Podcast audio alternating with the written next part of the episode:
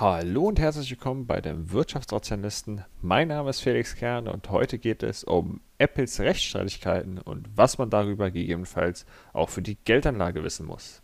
Wie wir uns aus der letzten Folge erinnern, hat Apple momentan ja einige Probleme mit ihrem Vorgehen und den AGBs im Apple Store. Das Thema kam jetzt wieder mit Epic Games, also Fortnite, auf, denn auch zuvor versuchten viele Unternehmen sich gegen die Praktiken von Apple zu wehren. Der Kritik schlossen sich bisher Facebook, Microsoft, Unreal Engine Developers, Spotify, Russland und auch noch viele, viele mehr an. Und jetzt haben sich auch die japanischen App-Entwickler zu Wort gemeldet und kritisieren mit der Unterstützung der lokalen Politik die Praktiken von Apple. Sie kritisieren zum einen die Umsatzbeteiligung in Höhe von 30 Prozent, zum anderen aber eine für die Entwickler viel wichtigere Praktik von Apple, und zwar, dass sie Apps ohne Grund bei der Implementierung ablehnen, extrem viele Regeln durchsetzen und ein Mitspracherecht über Funktion, Design und so weiter fordern.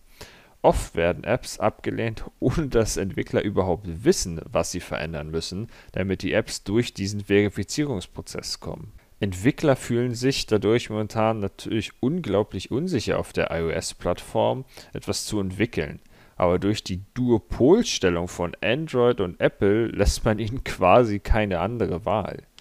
Entweder sie verzichten auf den gesamten iOS-Umsatz oder sie halten sich halt einfach an die Regeln. Oft werden Anfragen auch für Wochen nicht bearbeitet, was für Entwickler teils extreme Umsatzeinbußen bedeutet, und dieser Service ist vielen für 30% der Einnahmen einfach zu teuer.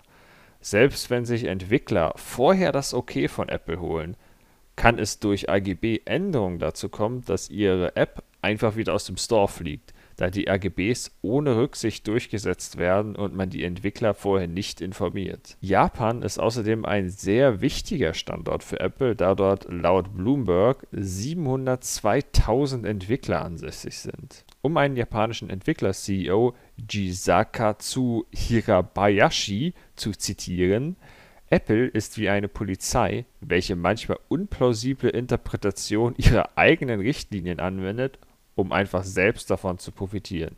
Laut Epic Games ist zum Beispiel schon nach wenigen Wochen die Spielerbasis von iOS um 60% gesunken. Denn sobald man das Spiel neu installiert oder updaten will, blockiert Apple den Zugang zur App. Außerdem hat Apple es verhindert, dass man sich mit der Apple ID in Fortnite anmelden kann. Dabei ist es völlig egal, auf welcher Plattform man sich anmelden will ähnlich wie Sign-In mit Google. Das ist für Epic Games natürlich unglaublich schlecht und baut immensen Druck auf. Aber eine gute Seite hat quasi dieser schwerwiegende Einbruch für Epic Games vielleicht, denn er beweist, wie mächtig Apple für Entwickler sein kann und könnte sogar letztendlich Apple zum Verhängnis werden. Apple ist allerdings auf keinen Fall eine Ausnahme. Auch Google, Nintendo, Sony, Steam und viele mehr nehmen 30% des Umsatzes von den Entwicklern. Also es ist eher ein generelles Problem der Industrie als ein spezifisches Problem von Apple. Da ich hier aber nicht nur irgendwelche News verbreiten will, kommt jetzt der Bezug zur Geldanlage Apple. Sie haben in den letzten fünf Jahren nur ein Umsatzwachstum von ca. 7% pro Jahr gehabt und der Gewinn pro Aktie wurde durch Aktienrückkäufe hochgedrückt, sodass sich ein jährliches Wachstum des Gewinns pro Aktie von ca. 13% ergab. Jedoch ist die Aktie in den letzten fünf Jahren um 300% gestiegen und allein im letzten Jahr um 100% Apples einzig stark wachsender Bereich ist der Entertainment Service, sprich der App Store, Apple Music, Apple TV und so weiter. Und genau dieser wachsende Bereich wird momentan an allen Fronten von den eben erwähnten Firmen angegriffen. Apple ist zwar ein grundsolides Unternehmen, welches ohne jeden Zweifel unglaubliches Branding hat und immense Marktmacht, aber ich persönlich kann das Risiko dieses gewaltigen Rechtsstreits überhaupt nicht einschätzen und würde Apple erst wieder kaufen, wenn sie nochmal gewaltig fallen, zum Beispiel so in diese 85 Dollar Gegend, da dann Chance und Risiko wieder in einem vernünftigen Verhältnis sind.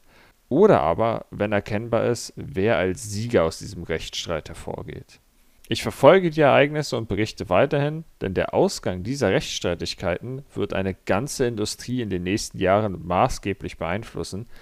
Für mich persönlich ist der Ausgang für Tencent und auch für Apple von Bedeutung, da Apple einen gewaltigen Anteil in meinem ETF S&P 500 Informationstechnologie ausmacht. Aber vielleicht zeichnet sich auch schon vorher ein Unternehmen als Gewinner ab, in welches man dann investieren kann. Und um das nicht zu verpassen, abonniere den Kanal und wir sehen uns beim nächsten Mal.